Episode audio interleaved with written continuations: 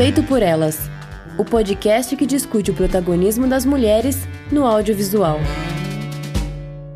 Oi, gente, eu sou Isabel Wittmann. E eu sou Rosana Iris. E antes do nosso programa começar, eu queria agradecer as nossas madrinhas Carolina Roncone, Letícia Santinon e Lorena Luz. Eu tenho falado nos últimos programas sobre a questão da edição do Feito por Elas, né, que agora é terceirizada. Então, antes da gente começar, eu só queria dar esse recadinho dizendo que se você puder colaborar com o nosso financiamento coletivo, nós ficamos extremamente gratas, né, pra gente poder continuar criando, produzindo produzindo esse conteúdo e entregando para vocês. Qualquer ajuda é bem-vinda, né? Então, os nossos financiamentos coletivos eles estão no padrim.com.br, no catarse.me ou no patreon.com, todos barra feito por elas, tem categorias de diversos valores a partir de um real. Qualquer coisa já ajuda, gente, realmente. Mas a gente sabe que a situação está complicada, nem todo mundo tem condições também de apoiar financeiramente, né? Então a gente também pede que, se puder, divulgue o nosso podcast, comenta com as pessoas, passa um episódio, talvez que você acha que alguém vai gostar de ouvir, para quem sabe assim chegar a um número maior de ouvintes. E outro recadinho que nós temos é que no dia 3 de julho nós vamos comemorar o nosso aniversário de 5 anos. Como o tempo passa voando. Meu Deus!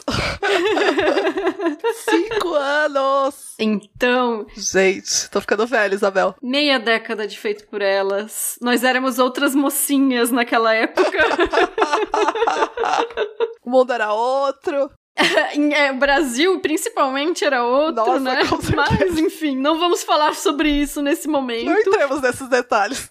É, para comemorar essa data especial, esse momento histórico das nossas vidas aqui. A gente vai deixar um link de um formulário no post lá no nosso site desse podcast para vocês enviarem pra gente perguntas, mensagens, recadinhos, enfim, o que vocês quiserem que a gente vai ler, responder e comentar em uma live nesse dia 3 de julho, um sábado, ainda não tem horário certinho, mas já marquem na agenda. E bom, Rosana, você já se apresentou aqui na abertura, né? Então já tá claro, né, que você é, de novo, a participante é fixa, né?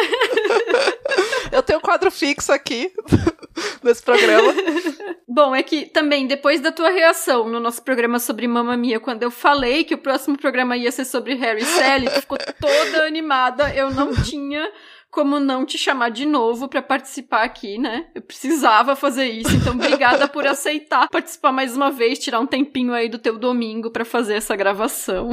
Ai, gente, é, meu problema é que eu sou emocionada demais, entendeu? Me emocionei assim com, com Harry Sally, daí. Arrumou trabalho. Isso. Como todo outubro, aqui no Feito por Elas nós falamos sobre horror, por causa, bom, do Dia das Bruxas, obviamente, né? Em junho, Pegando o gancho do Dia dos Namorados, nós sempre falamos também sobre comédia romântica, que aliás, né, são dois gêneros, o horror e o subgênero aí da comédia romântica, né, que tem em comum a má fama por causa da qualidade, né, de muita coisa ruim que é lançado desses filmes, né? Sim. E eu queria aproveitar esse momento para começar já fazendo meu manifesto aqui em defesa das comédias românticas, porque é o meu filme de gênero favorito e eu acho que ele tem essa má fama muito ligado ao público que ele é destinado e a percepção que o público tem a partir disso. Então eu queria começar falando disso, de tipo, quanto o filme de gênero como um todo, ele é um cinema mais formulaico, né? Como terror é uma coisa mais formulaica, ação tal. O que leva a gente a identificar um filme de gênero é isso. E a Hong Kong não é diferente, só que o que é diferente nela é o público que ela é destinada, né? Então é, um, é um, a única gênero, se você for ver, e a única grande parte da arte, assim, que é focado no público feminino. E a gente pode discutir o quanto isso é positivo ou negativo, o quanto ele perpetua a mulher de uma maneira estereotipada ou não, mas ele é focado nesse público, né? Então, o que eu sinto muito das comédias românticas é o quanto a gente não identifica ele enquanto um gênero maior por causa do público ao qual ele é destinado. E eu acho que outra coisa que reflete em relação a isso é quando você pensa nos autores do gênero, entendeu? Porque você pode falar, sei lá, se você pergunta uma mesa de bar quem gosta de comédia romântica, provavelmente poucas pessoas vão assumir, mas todo mundo gosta de Woody Allen, sabe? Então, tipo, quanto o gênero ele é levado a ter essa consideração ruim, quanto o gênero tem essa percepção retratada de uma forma pobre, mas o Woody Allen nunca é retratado de uma forma pobre. 99% dos filmes do Woody Allen são comédia romântica. E ele segue tendo essa aura de autor e de autor reverenciado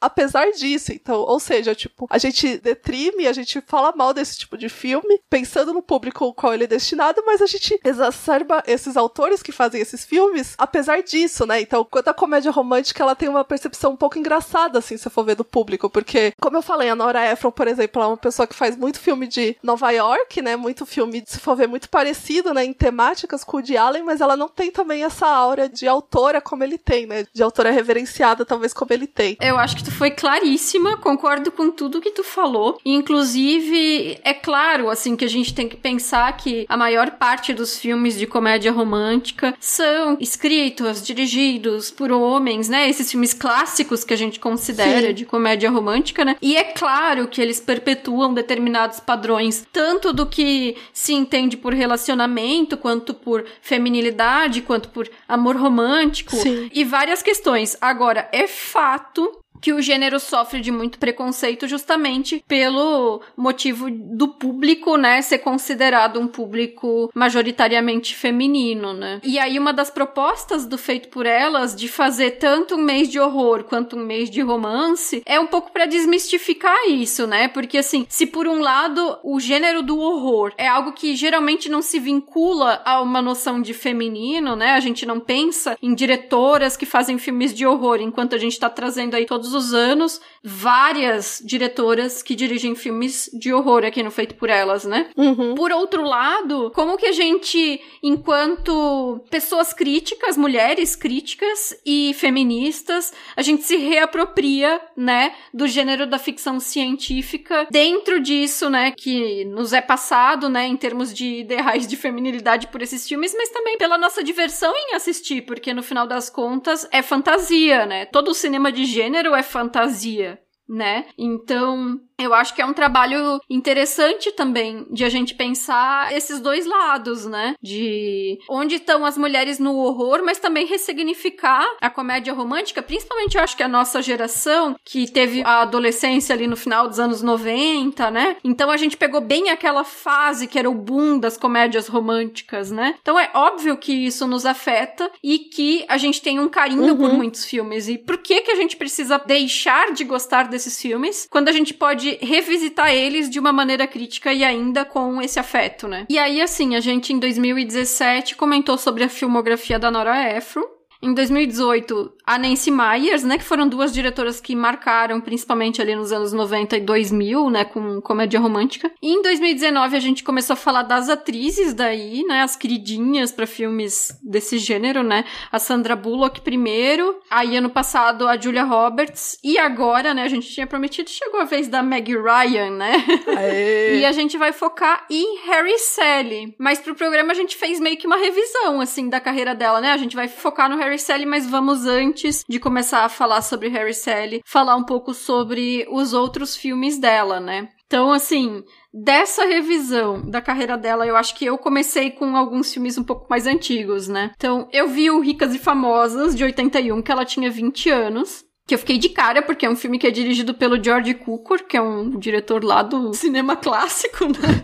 Foi o finzão da carreira dele. Ela tinha 20 anos, assim, e eu não tinha visto esse filme, é um filme meio ruinzinho, é sobre duas amigas, mas elas é uma passagem de tempo, assim, elas brigam o tempo inteiro, em nenhum momento tu acredita que elas são amigas de verdade. A Meg Ryan, ela faz a filha de uma das protagonistas e ela tá ótima, assim, ela parece tipo uns 15, 20 minutos no filme e ela rouba a cena, assim, muito carismática, sabe? Quando ela aparece, parece que o filme fica em torno dela, assim. E aí eu pulei vários filmes, até porque nem se encontra esses outros filmes desse período dela, eu acho. E aí, em 87, eu revi o Viagem Insólita, que é um filme do Joy Dante que eu amava quando era criança, que era aquele filme que um cara era miniaturizado e injetado no corpo do outro. Não sei se tu lembra. É uma Não loucura. Não lembro desse. Gente! Gente, e foi muito bom rever, assim. Uhum. É um filme divertidíssimo, mas, assim, é divertido pelo filme em si. O papel dela ainda. Assim, ela é uma das protagonistas, mas ela é a namorada do cara, assim. Tipo, ela não é sim, a principal, sim. sabe? Uhum. Mas, assim, é um filme muito divertido. Envelheceu super bem. Sempre tem umas piadas ali nos anos 80 que não. Ah, não foda, né? mais. Uhum.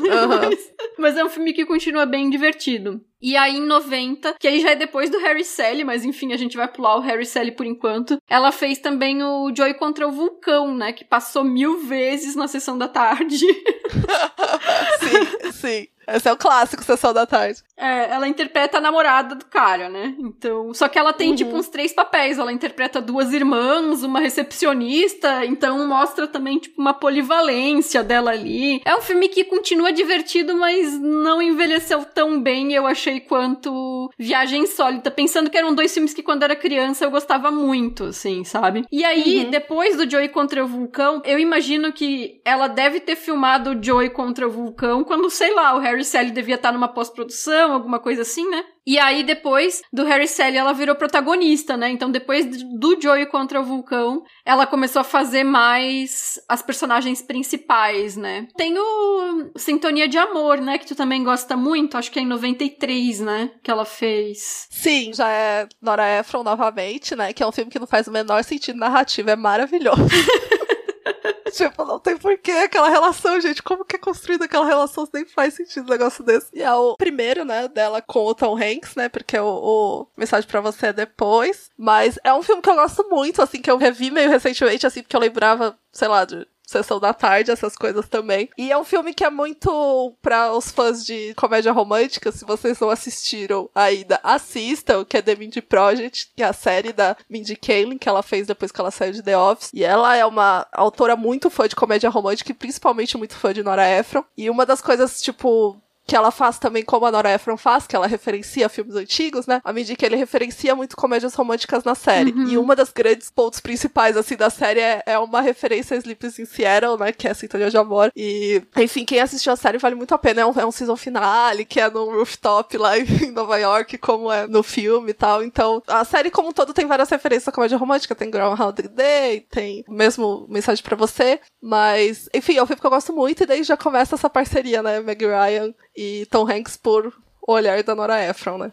É, na verdade a gente já comentou esses filmes da Nora Ephron com a Meg Ryan no nosso especial da Nora Ephron, né? Então, se vocês quiserem ouvir sobre todos esses filmes em específico, Sintonia de Amor, Mensagem para Você, e eu acho que, daí não com a Meg Ryan, eu acho que o terceiro filme que a gente mencionou naquele programa em especial tinha sido Julia e Julia. Então, temos um programa onde a gente comenta cada um desses. E só para acrescentar que esse filme, na verdade, é a segunda parceria, né, da Meg Ryan com o Tom Hanks, porque o Joy contra o Vulcão, o protagonista é o Tom Hanks, né? Então eles já ah, é repetindo mesmo. aí. É Tom Hanks novinho, que ele fazia esses papéis bem sessão da tarde ainda nessa época, né? Foi antes das sim. indicações pro Oscar e tal, né? Sim, sim. E aí no outro ano, em 94, ela fez o Quando um Homem Ama uma Mulher, que assim, eu vi agora e eu achei maravilhoso. É cafoníssimo é aqueles filmes que são feitos sob medida pra gente chorar, assim. Tem uma proposta ridícula que é a personagem da Maggie Ryan ela é alcoólatra e vai para um, uma clínica de reabilitação. E o drama do cara é que agora ele tem que lidar com a casa e com os filhos. É ridículo. Mas, assim, a música é maravilhosa, a música tema, né? Aquela música que você está pensando mesmo, assim. Exatamente, aquela música que tocou a exaustão em todas as rádios dos anos 90 aí. Sim. Mas, assim, é um filme que funciona de alguma forma, apesar da proposta ridícula, porque é aquela coisa assim, apresenta os dois como personagens super imperfeitos e ao mesmo tempo super querendo ficar juntos. Não é uma comédia, é um drama. É feito para chorar mesmo, ele é apelativo. Mas eu adorei. Sim. Eu acho que trabalha muito bem essa persona deles, assim. Eu acho que a Meg Ryan tá muito bem de atriz dramática, assim, dessa exigência dela, né? Enquanto uhum. alcoólatra, o que, que ela precisa retratar ali. E o, o Ed Garcia de Latin Lover é, romântico e cuidando das crianças, assim, porque ele é pra ser um homem Ai, sonho não. ali, entendeu? É anos 90, a gente tá falando, amigo, você tá fazendo que nem aquele cartaz, você não faz mais que obrigação. Mas é pra ser ele um homem sonho, ele tá esperando a mulher sair da reabilitação, ele tá cuidando da casa, sabe? É pra ele, tipo, ser um sonho de consumo, assim. E eu acho que eles funcionam muito bem, o casal como um todo, sabe? E é isso, tem umas músicas, nossa, é o nível de drama, assim, que quando toca Everybody Hurts do R.E.A., assim, eu falei, gente, assim, não tem, é o pique, assim, assim nesse momento, sabe? Não tem mais aonde a gente chegar na cafonice, assim, mas eu concordo, é muito bom, assim, é muito, muito bom. E tem um que eu assisti também com ela agora, que é, foi uma revisão, porque eu já tinha visto quando era criança, mas eu não lembrava de nada, que é Surpresas do Coração. Os títulos em português são ótimos. É French Kiss, o título original. São todos muito bons, né? Que é, assim, uma comédia absurda, porque o Kevin Klein interpreta um francês. então, é, assim, é o tipo de filme que hoje em dia não seria feito, mas é divertidíssimo, assim. Ele parece uma comédia romântica dos anos 40, sabe? É muito sem pé nem cabeça e é muito se assume como absurda, assim. Então, o cara fazendo biquinho com um sotaquezinho o filme inteiro, sabe? Então, é isso. Sim. Um outro dela que eu revi agora pro podcast também foi o Hang It Up, né? Que eu acho que é a gente ligados em você, acho que é uma coisa assim. Desculpa, não sei o nome em português agora. Acho que é isso. É, que é o roteiro da Nora Ephron também, só que a direção é da Diane Keaton. E a Diane Keaton, a Meg Ryan e a Lisa Kudrow, né? Que é, pra quem é fã de Friends aí é a Phoebe, né? E é um filme, assim, é um pouco fora, assim, do que a gente lembra da Ephron, pelo menos a referência que eu tenho dela. E é muita interrelação entre as irmãs e não sei, eu acho que o, o que peca ali principalmente é a direção da Diane Keaton, que eu acho que tipo, dá uma piorada no roteiro da Efron às vezes. Eu acho que ela funciona às vezes mais no texto do que na direção em si. E, enfim, eu tenho uma dificuldade de entender aquela relação das irmãs. É um filme um pouco fraco, assim, para mim, da Efron, assim, dos que eu assisti até hoje. Mas é divertido também. Tem a Meg Ryan num papel muito físico, assim, uhum. dela, né? A comédia no filme exige muito fisicamente dela. E a Dani Keaton sendo maravilhosa, como sempre, né? E a Lisa Kudrow sendo a Lisa Kudrow, porque para mim ela faz o mesmo papel todas as vezes que eu vi ela na vida. tipo, eu não sei se ela sabe fazer outra coisa, mas Enfim, é aquilo. Eu só queria também destacar, né, que enfim, a gente já tem um programa sobre, mas eu ainda queria falar um pouquinho só sobre o Mensagem para Você, né? Que dessas comédias românticas, é a minha preferida, também é dirigida pela Nora Ephron, né? Que aí foi a terceira vez que a Meg Ryan contracenou com o Tom Hanks. e é uma versão da peça A Loja de Esquina, que já tinha sido adaptado nos anos 40, né? Pelo Lubitsch, né? Com a Margaret Sullivan e o James Stewart. E me desculpa o Lubitsch, que é um diretor que eu amo, mas eu acho a versão da Nora Ephron muito melhor. Sim. Inclusive porque o Tom Hanks, aquela polêmica, né? O Tom Hanks é muito mais carismático que o James Stewart, né? Polêmica! Polêmica! Polêmica!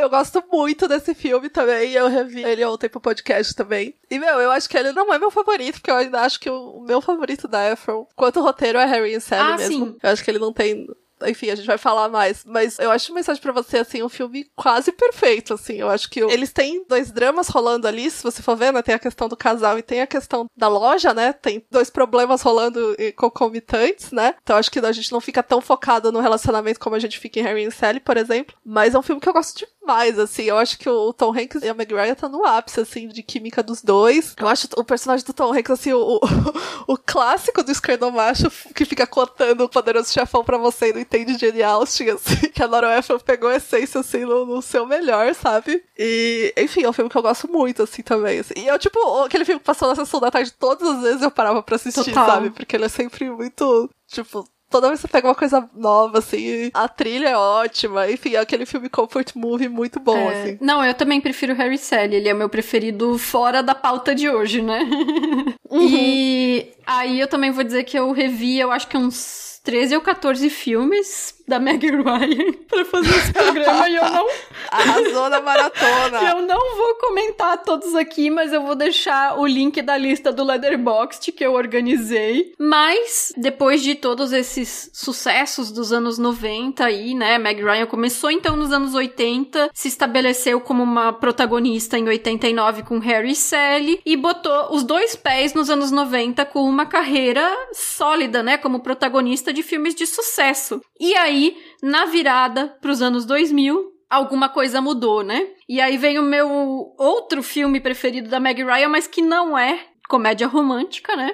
que em 2003 ela fez o Em Carne Viva da Jane Campion. E eu lembro que eu não vi esse filme na época, em 2003 eu tinha o quê, 18 anos, tava na fase ainda das comédias românticas, eu acho. Mas eu lembro que eu li as críticas na época. E que várias críticas na época diziam assim que ela estava tentando se distanciar do rom-com e essas críticas eram extremamente negativas, destruíam o filme. Esse filme ele hoje ele tem 33% no Rotten Tomatoes e tem nota 46 de 100 no Metacritic. E aí tu abre o Metacritic, a nota mais alta do filme na época que ele foi lançado foi de uma mulher. E todas as outras notas são de homens críticos. E aí no Rotten Tomatoes a maioria de quem deu tomatinho positivo também foi mulheres. Então eu acho que é muito significativo e se mostra o impacto negativo para um filme como esse, né, que é um filme que demanda uma certa interpretação aí, né? Sim. O fato de que a maioria dos críticos dos grandes veículos que cobriram na época eram homens, né? Porque é um filme que eu acho que ele é muito mal compreendido. É uma história de serial killer, tem um suspense erótico ali e ele usa todos os elementos desse tipo de filme do suspense erótico, né, que era muito comum nos anos 90, era muito popular nos anos 90, né? Muitos diretores, autores fizeram suspenses eróticos nessa época, né? Só que ele apresenta o ponto de vista da protagonista e ele é perturbador, ele usa a questão da sexualidade de um jeito incrível, que é ainda mais maravilhoso justamente porque quem tá ali era a namoradinha das comédias românticas, então quebra a tua expectativa, né? Sim. Então, enfim, eu acho esse filme sensacional. E tu gosta dele também, Rosana? Então, eu vi esse filme pela primeira vez meio recentemente, assim. Foi tipo ano passado. Ele tava na Netflix, não sei se tá ainda. Uhum. E eu tinha essa percepção, assim, de tipo, eu lembrava de muita gente falando mal desse filme. E daí eu falei, gente, a Jenny Campion, eu não vi ainda, vou assistir. E eu concordo 100%, assim, com você. É um filme que eu gostei bastante. Eu não entendo essa. Essa aura ruim em torno dele, assim. É um filme, tipo, muito. O drama erótico ali, gente, olha, assim, jovem, você que está na quarentena. você vai assistir esse filme, deixa eu assistir a Rosana aí, não sei contar pra. Você vai querer tomar um banho depois e falar, amigo, eu tomo um banho aqui, ó, porque eu tô, fiquei nervosa, entendeu? Com essa situação.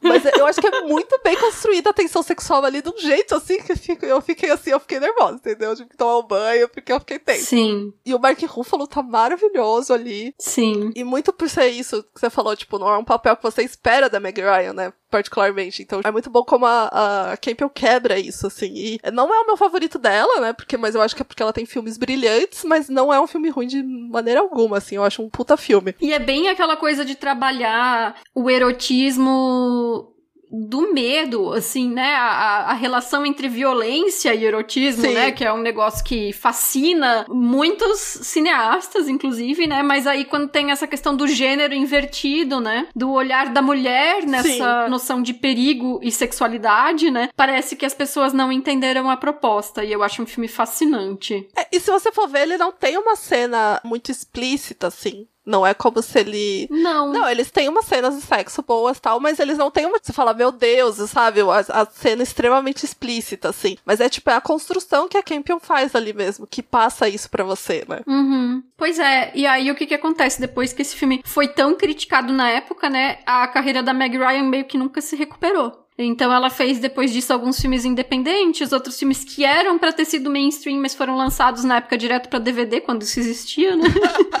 e assim, ela foi sumindo, né, da mídia e tal. Em 2015 ela dirigiu um filme que se chama Ítaca, que tem uma crítica muito negativa. Eu procurei ele em todo canto, assim, ele não tá em lugar nenhum. Então não dá pra saber também opinar, né, sobre a questão dela como diretora. Uhum. E é curioso, né? Aí a atriz ela entra naquela idade em que ela já não consegue papéis, né? Então não só a, tra- a transição pra tentar outros filmes que não sejam a comédia romântica não funcionou.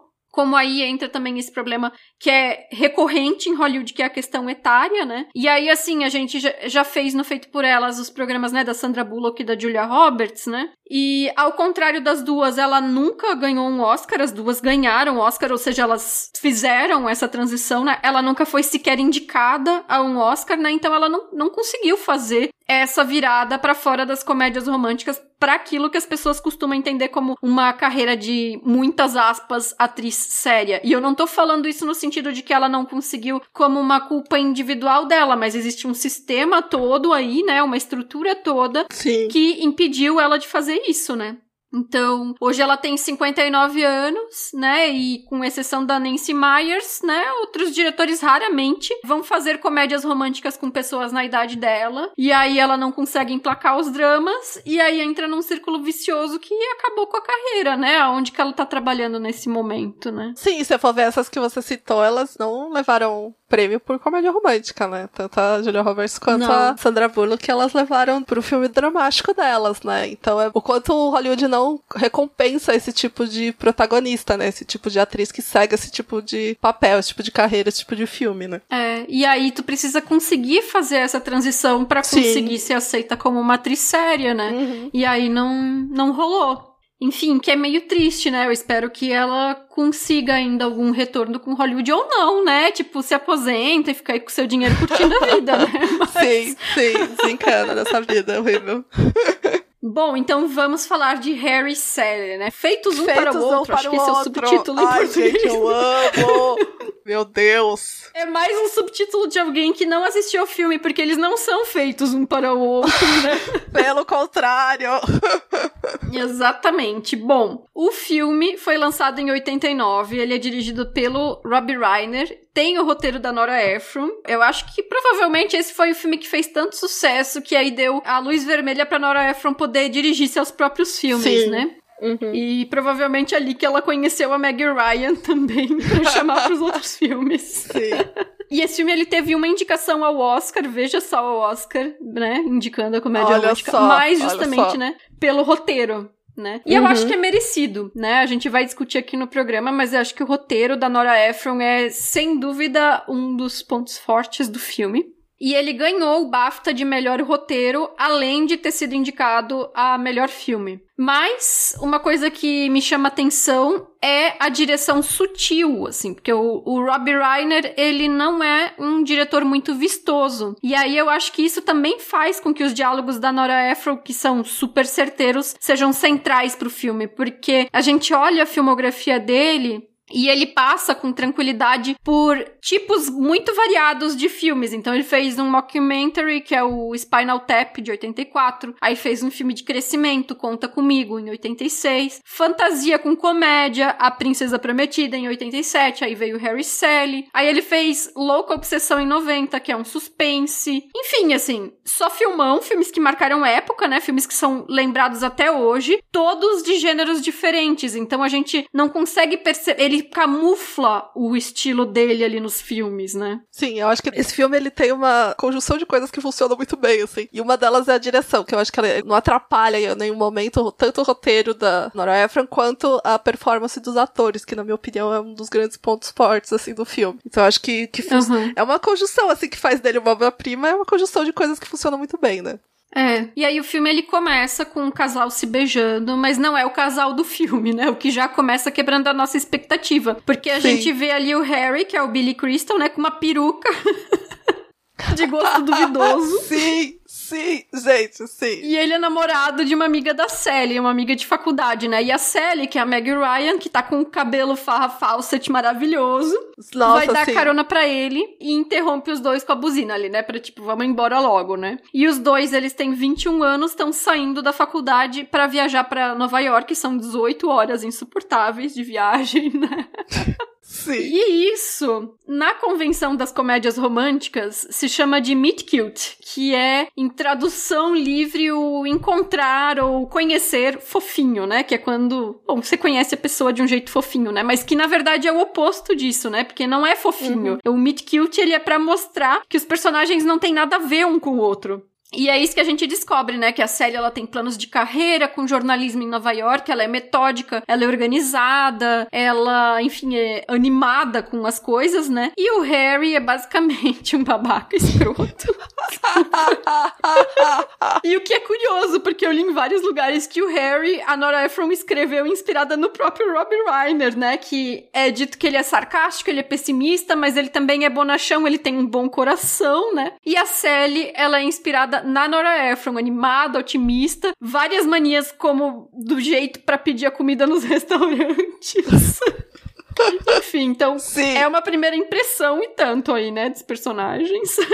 É, e eu acho que já começa com uma das minhas coisas favoritas em comédias românticas, um dos meus tropes favoritos, que é o, esse se odeiam de começo, assim, né? Não necessariamente se odeiam, mas eles não têm uhum. nada a ver um com o outro, sabe? Depois eles vão se apaixonar, sabe? Porque eles são muito, né, particulares os dois, como você listou aí. E eu gosto também quanto a personagem da Meg Ryan, ela não se desculpa por isso, né? Ela não sente vergonha do quanto ela é específica nas coisas, do quanto ela pede a comida do jeito que ela pede, o quanto... E eu acho que o filme também não tira sarro disso, entendeu? Ele se usufrui dessas características dos dois, né? De quanto eles são diferentes, de quanto eles são peculiares, né? E Uhum. Enfim, eu gosto muito desse encontro deles também. Eu acho que daí, ali, a hora que os dois sentam lá no carro, né, pra começar a viagem, que eu acho que é um dos grandes méritos do filme, que é a, química da Meg Ryan com o Billy Crystal, que eu acho que é uma coisa absurda, assim, que é o tipo da coisa que não dá para você construir, sabe? E uhum. eu acho que muitos filmes a gente, por exemplo, sei lá, um drama, a gente depende muito às vezes do conflito dos personagens. Então, por exemplo, você não depende dessa química dos atores em si. Mas eu acho que a comédia romântica, ela bebe muito disso, assim, você precisa precisa que a Julia Roberts funcione com o Hugh Grant pra te entregar Notting Hill, sabe? Uhum. E aqui eu acho que o Harry Sally é muito ancorado nisso, é muito ancorado no quanto a Meg Ryan e o Billy Crystal funcionam juntos e o quanto aquela coisa que tá no diálogo, mas ao mesmo tempo não tá, transparece na tela, sabe? Uhum. E eu acho que na primeira cena, assim, a gente já consegue ver isso, assim, na discussão dos dois no carro, sabe? É porque aí essa coisa da discussão, né?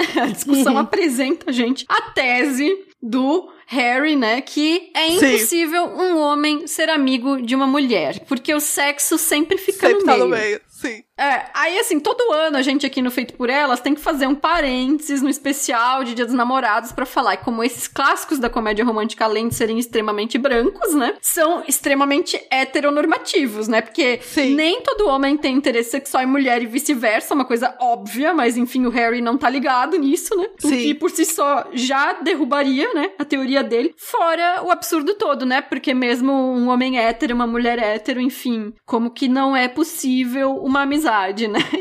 Sim, Sim. É que aí também não é necessariamente, tipo, uma amizade em si, é uma amizade dos dois que não é possível, né? Porque eu acho que o, o a química dos dois lá tá tão clara, sabe? Que não. Claro que eles não são amigos, porque não são, entendeu? por causa do. Ah, sim. Não por eles serem homem e mulher, sabe? Mas por serem eles dois, né? Sim. E aí eu acho que vem um ponto que eu, pelo menos, gosto muito na narrativa, que é a referência ao cinema clássico, né? Que a Nora Ephron ama fazer, né? Então, a gente falou aí, Mensagem para Você é um remake de A Loja da Esquina, mas Sintonia de Amor é cheio de referências à Tarde Demais para Esquecer, que é um filme de 57. É um melodrama com o Cary Grant e a Deborah Débora Kerr, que é lindo demais, gente. Assim, é filme para chorar, assim. Se ainda não viu, assiste, assim, que esse filme é, é muito bonito. E tem essa coisa de marcar para se encontrar num lugar, aqui, igual no Sintonia de Amor, né? Sim. E aqui, a Sally e o Harry, eles discutem Casablanca, né? Então não é uma referência da trama ou uma referência visual, mas essa coisa de inserir, né, a questão do filme dentro da própria história, né? E ela diz uma coisa assim: nenhuma mulher ficaria em Casablanca branca para ficar com um cara que cuida de um bar, né? Nossa, eu queria dizer que eu concordo 100% com a Célia, assim. Nossa, 100%. Depois que ela falou isso, eu falei, gente, obviamente, eu não ia ficar com o cara dono do Rupert é o cara pra você ter um caso, se apaixonar assim, e daí você ir lá seguir a vida comunista lá com o Laszlo. Eu concordo 100% com a Sally, mano. Eu tô, tô com ela nessa, nessa história aí. Sim. Mas assim, aí o tempo passa dentro do filme, né? E anos depois ela muda de ideia, uhum. né? E eu uhum. acho que é muito bom como esses diálogos são muito críveis, né? E são tão bem amarrados, porque eles representam esse tipo de afirmação convicta que a gente faz aos vinte e poucos anos e dez anos depois, às vezes a gente nem lembra mais do que tava falando ou mudou de ideia, enfim, porque ela fala com uma certeza, assim, pra vida dela. E aí, dez anos depois, ela, não, eu falei isso, né? Então, assim, é muito bem construída essa coisa do diálogo, porque é assim mesmo, né? Que que a gente faz. Eu acho que tanto em relação quando eles se conhecem, tipo, em percepções que eles têm e afirmações que eles têm, e como a gente vê isso no decorrer do tempo até no figurino, entendeu? Quando você vê como a Meg Ryan uhum. tava lá com o cabelo das panteras dela lá, e, e quanto isso vai evoluindo pro final do filme, por exemplo, sabe? Eu acho que o roteiro captura muito bem isso, da, tipo, da evolução dos personagens, de como eles se sentem, de aquelas afirmações idiotas que você faz com 20 anos, e daí o quanto eles vão se envolvendo depois, lá, e o quanto você você vai evoluindo como pessoa mesmo, né? É, e inclusive a Maggie Ryan é uma das poucas pessoas que fica bem de permanente, né? Sobreviveu aos anos 80. Sim, sim. Nossa, ela tá maravilhosa nesse filme, gente. Ela tá muito bonita nesse filme. É. E aí, outra coisa que eu acho bacana dessa questão da passagem do tempo é que aí eles se reencontram a cada cinco anos, né? Então, a segunda vez que eles se reencontram, eles têm 26. E aí, eu acho muito engraçado que ela nem consegue lembrar mais direito o nome da amiga dela da faculdade. Ela fica lá tentando Sim. lembrar e ela lembra. Aí, quando ele não lembra, ela fala: Eu não acredito que você não lembra o nome da fulana. Sim! Ai, gente. Ai, gente, mas É é, é tipo. Quem lembra o nome das pessoas que estudam na faculdade, gente? Eu não lembro, assim. Eu lembro. Ai, desculpa. Não todo mundo, né? Mas. Né? gente, eu não lembro, eu, eu identifico. E aí, nesse reencontro, ele diz que vai casar, né? Aos 26 anos. Aí, eu pensando no teu questionamento aí do Mamma Mia. E aí. Em casa com 26 anos, gente. Mais uma vez.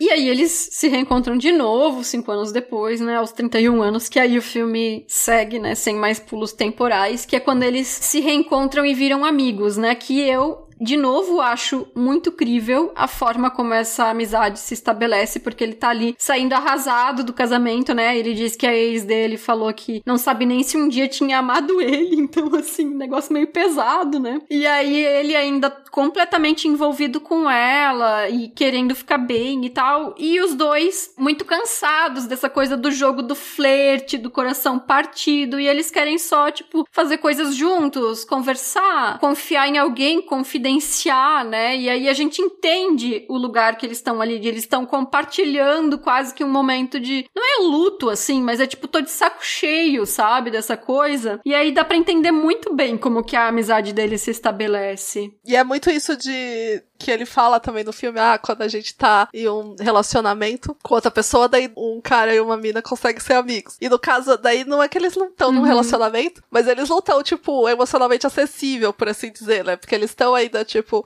Uhum. envolvidos no relacionamento que passou, né? Mas eles estão carentes de certa maneira, então eles meio que a outra pessoa faz esse lugar, né? Eles começam a ter essa relação, meio que relacionamento sem ser um relacionamento, né? Aham. E aí, nessa coisa de eles compartilharem tantos momentos, fazerem tudo juntos, os amigos até ficam falando, mas vocês, Sim. né, gostam do outro e não namoram, né? Aquela Sim. coisa, né? Tem uma cena que é uma referência direta ao filme Confidências à Meia-Noite, que é de 59, é um filme com a Doris Day e o Rock Hudson, que é outro filme que eu também vou recomendar vocês assistirem, que eu amo. E é uma cena assim que os dois estão na cama, cada um na sua cama, né? E aí eles estão falando no telefone e a montagem faz um split screen, né? Uma tela partida ao meio, que aí faz com que as camas visualmente sejam uma continuidade, como se fosse uma coisa só, mas tá cada um na sua casa, né? Então é, é muito bacana essa referência visual. Sim, que eles estão comentando Casablanca, né? Que tá passando na televisão. E.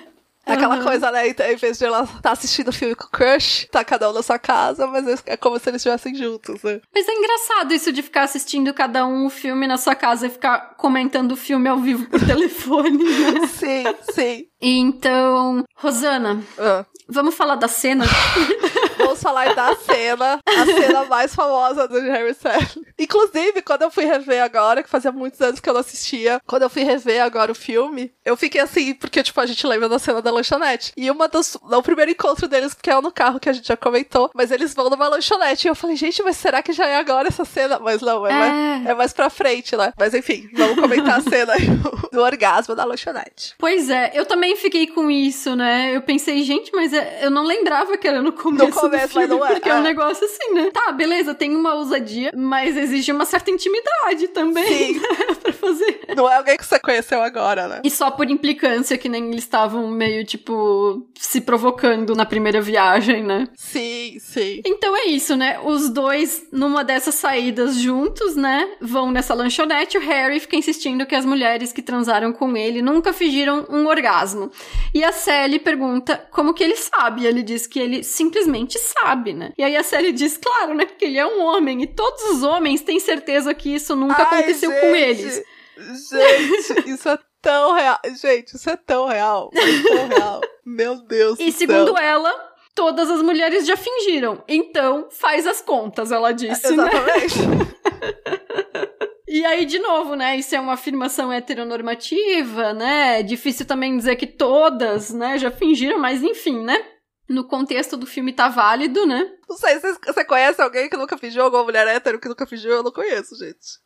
Eu acho que é uma coisa assim que era muito bem estabelecida, assim. Quando começa a vida sexual, principalmente, que você tem que agradar o homem de certa maneira, acho que é uma coisa desconstruída que você não tem que fingir, sabe? Eu acho que é o contrário, sabe? É. Não que você tem que fingir, sabe? E eu tava conversando com isso esses dias, inclusive. Do quando, tipo, ah, ah, mas faz quanto tempo que você não finge? Assim, eu falei, ah, faz um tempo já. Mas é isso, tipo, tipo, tem que tirar da tua cabeça que, tipo, o mais importante do sexo não é o cara, tá ligado? E eu acho que, tipo, ela captura uhum. isso muito bem no filme, mostrando isso que todo homem acha, tipo, não, mas eu saberia se a mulher não fizesse isso. Eu falei, ah, amigo, eu saberia o caralho. Tanto que não sabe, entendeu? Como que ela mostra ali pra todo mundo que não sabe. É um certo egocentrismo até, né? Uma autoconfiança, Exatamente. digamos assim. Em uma suposta potência sexual que, enfim, não corresponde à realidade, até porque a sexualidade de cada pessoa funciona de uma maneira diferente né? Então, o cara acha que ele chega lá e faz e acontece, né? Mas né? A reação da pessoa não necessariamente é essa, né? Exatamente. E essa, entre aspas, boa performance dele reflete na mulher, entendeu? E não necessariamente, não necessariamente Exato. então, tipo, se é uma coisa que uhum. pra ele gosta e pra ele faz sentido e pra ele é bom, não reflete no que a mulher tá sentindo ou deixa de sentir. E por isso essa questão do fingir, essa questão de querer agradar, entendeu? Que eu acho que, tipo, uhum. que é o que a Nora Ephron faz muito bem, assim, mano, como que você sabe? Você não sabe, entendeu? Tipo, é outro universo. E eu acho que escancara, tipo, quanto pro personagem do Billy Crystal, quanto homens nessa situação, é outro universo a sexualidade da mulher. Você não sabe o que você tá falando, sabe? Aham. Uhum. E aí, é, essa é a cena clássica, né? Que a Sally, ela vai lá e finge um orgasmo na frente de todo mundo da lanchonete, né? Pra mostrar pro Harry que Sim. ele não saberia diferenciar, né? Exatamente. né? Enfim. E aí tem uma velhinha que fala, né? Vou querer o que ela pediu.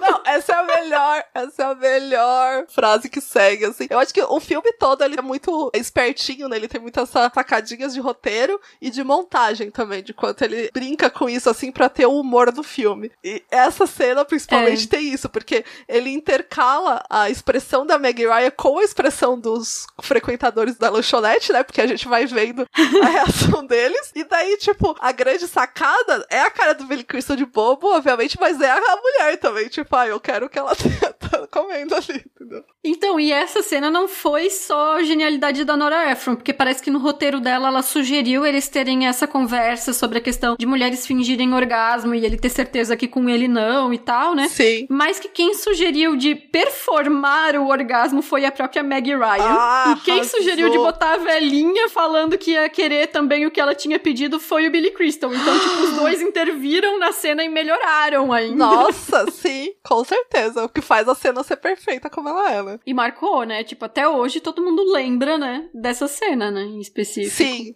é, é aquela cena de. A gente lembra-se muito de cena de comédia romântica em relação ao. Geralmente a cena de declaração, né? A cena de correr até do aeroporto pra ir atrás da pessoa. Aquele é. momento assim de epifania de amor, né? Que você. Ai meu Deus, eu gosto da pessoa, vou atrás dela. E daí, essa, não, pelo contrário, né? É uma questão de tipo, ela tá, de certa forma, zoando com o cara, falando assim: você é um idiota, você não sabe o que você tá falando. E é a cena mais lembrada do filme, né? É, e eu realmente nem lembrava da epifania de declaração de amor desse filme. Sim, pra sim, rever eu, agora. Sim, então. eu não lembrava também que tem essa cena de correr atrás da pessoa, assim, e tem, né? Tem. Mas antes de chegar lá, né, tem o encontro duplo, né? Que é onde o Harry e a Sally, cada um leva um amigo para sair Sim. com o outro, né? O Harry leva um amigo para sair com a Sally, a Sally leva uma amiga para sair com o Harry, né? No final, os amigos formam outro casal, né?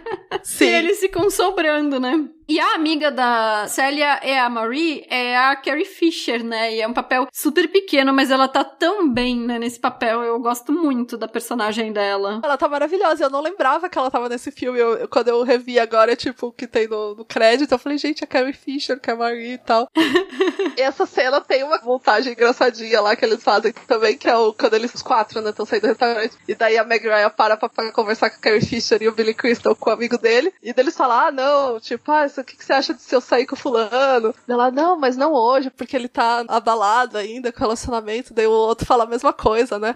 não, cuidado com ele, não sei o quê. Uhum. E daí eles voltam juntos assim, ah, eu vou indo embora, ah, eu vou também. Daí saem os dois juntos assim, daí fica a Meg Ryan Billy Crystal. É muito bom, mano. É muito bom o humor desse filme. É muito bom. Sim. E depois tem uma outra cena também que é perfeita, que é quando Harry e a Sally ficam pela primeira vez, né? Que aí eles se ligam, né? A Sally liga pra Marie e Sim. o Harry liga pro cara que eu não lembro o nome. É, eu não lembro o nome. E aí, também. essa cena é sem corte, se, se tu reparar, assim. E é tipo, os quatro falando ao telefone ao mesmo tempo, sendo que o casal de amigos tá no mesmo cômodo. Aí diz que eles tiveram que fazer os sets, assim, um do lado do outro e filmar tudo ao mesmo tempo, sabe? Foram 60 tomadas para dar o Gente. timing perfeito dos quatro conversando juntos, assim. É perfeita essa cena. É muito, muito boa. E eu gosto também da cena que eles dormem juntos ali. E daí a cena que ela tá abraçada com ele, e daí mostra a cara de pânico dele, assim. Eu acho muito É engraçado. Gente, é muito. Porque. Eu ri demais. Nossa, é muito engraçado. Porque ela tá toda assim, e ele tá com aquele olhão esbugalhado, assim, tipo, meu Deus, e agora? Assim, eu me identifico com o Billy Crystal, e eu ficaria, gente, e agora? Tipo, eles eram amigos, e agora? O que aconteceu, tá ligado?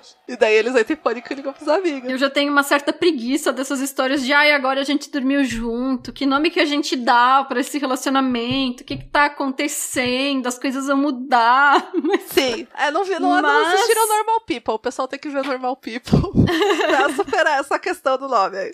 Mas a comédia romântica, ela precisa de um conflito, Sim, né? Como sim. toda narrativa, né? E no caso dessa, não tem o que geralmente acontece, que é ter um, um flerte externo, uma terceira pessoa que, entre aspas, ameace o relacionamento, né? Às vezes tem a questão de, ah, um emprego que tem que mudar de cidade, alguma coisa assim, né? Então, assim, não tem conflitos externos nessa Sim. história né? Então, o que a gente tem são só os dois tentando se entender. E aí essa é a origem do conflito, do tipo, eles tentando entender qual que é a situação do relacionamento deles, né? E aí, apesar do Harry ser um cara que precisa rever muito o machismo dele, né? Aí vem a coisa catártica lá da declaração, né? Que tu falou de sair correndo atrás e tal, né? Eu adoro, adoro. Um dos meus outros tropes favoritos de comédias românticas é eu sair correndo atrás do crush. E é sempre numa situação assim, tipo, ano novo, né? Que vai ter a, a virada de ano e tal. E eu acho que o, o discurso dele é muito bom, assim, é uma coisa que me lembra das coisas que eu dei em você,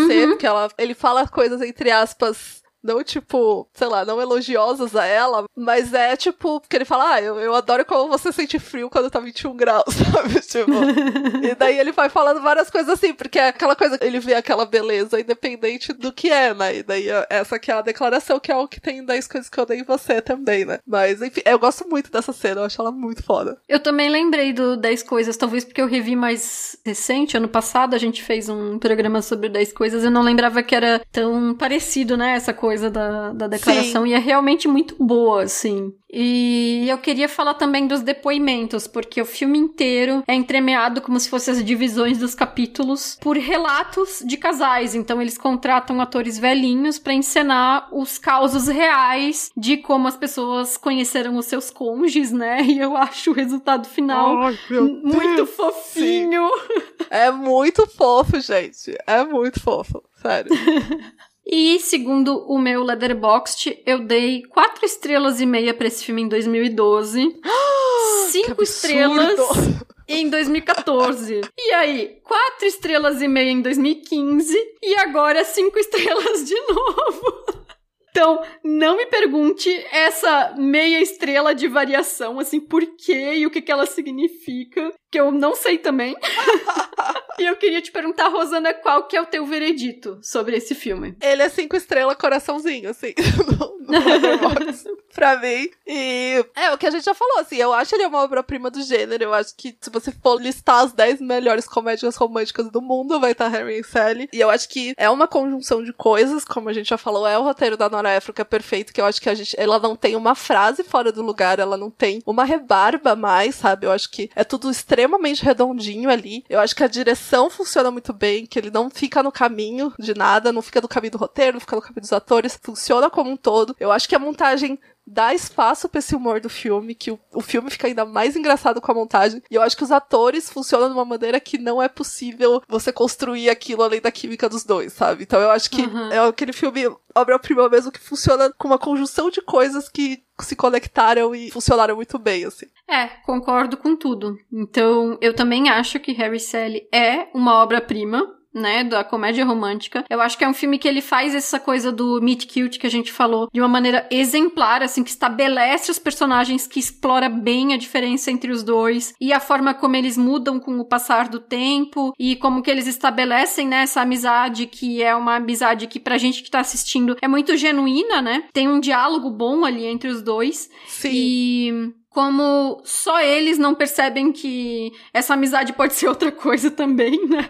E só eles estão no caminho sim. do relacionamento Mas, meu, entre mas eles. É, é sempre assim, né? Você não, já não teve uns amigos assim que só eles não achavam que eles tinham. Tinha uma vibe que ninguém se ligava, que tu falava, mano, todo mundo tá ligado nessa história, só vocês que não, sabe? É, é assim mesmo, entendeu? Bem É- isso. É, realista. E eu acho que a estrutura do filme é perfeita, eu acho que ela é praticamente arquetípica quando se trata de comédia romântica, né? Porque tem a coisa do se encontrar, Sim. tem o conflito, a passagem do tempo, a aproximação, que eles se colocam no caminho um do outro de novo. Não tem nenhum personagem, nenhuma trama secundária que fica sobrando, então o roteiro é completamente amarradinho, né? E assim, o Harry, ele é realmente um cara um pouco questionável, provavelmente ele não seria um bom companheiro na vida real, né? Mas a comédia romântica, ela é elaborada nesse âmbito da fantasia, né? E eu acho que a Nora Ephron, ela explora esses opostos, as incoerências, os elementos até da comédia maluca, que é a screwball comedy, né? Que é o que se chamava de Uhum. guerra dos sexos, né? Que é essas divergências aí de questão de gênero, homens e mulheres brigando, né? Que é central pra esse tipo de filme, né? Eu acho Sim. que ela explora tudo isso de uma maneira perfeita, assim. Acho que o carisma da Meg Ryan é inegável. Tu falou a química entre os dois, acho que funciona muito bem, né? Então, acho que com tudo isso que a gente falou, eu acho que é inegável que esse filme é, é uma obra-prima do gênero. Enfim, é um filme perfeito, assim, né? E aí, ano que vem, eu tô pensando em voltar mais no tempo. Vamos continuar com as comédias românticas, mas vamos pegar uma máquina do tempo. Depois da gente ficar esse tempo todo, né? Esses cinco anos nos anos 90, né?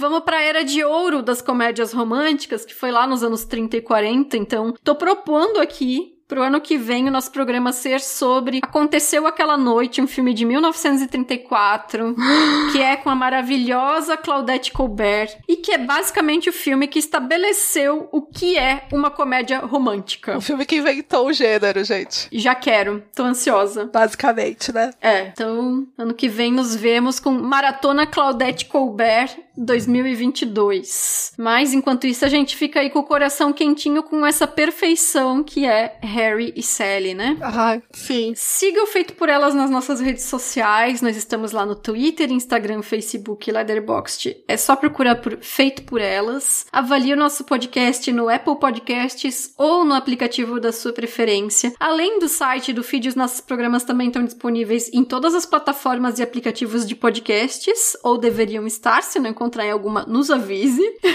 e também no YouTube. Os links e referências desses outros filmes que nós mencionamos aqui durante o programa vão estar todos listados lá no nosso site, então fica mais fácil para você consultar se quiser ir atrás de algum outro material. Acesse o nosso grupo no Telegram, que é o melhor lugar da internet para conversar não só sobre Sim, cinema, mas sobre outros assuntos. lugar, gente.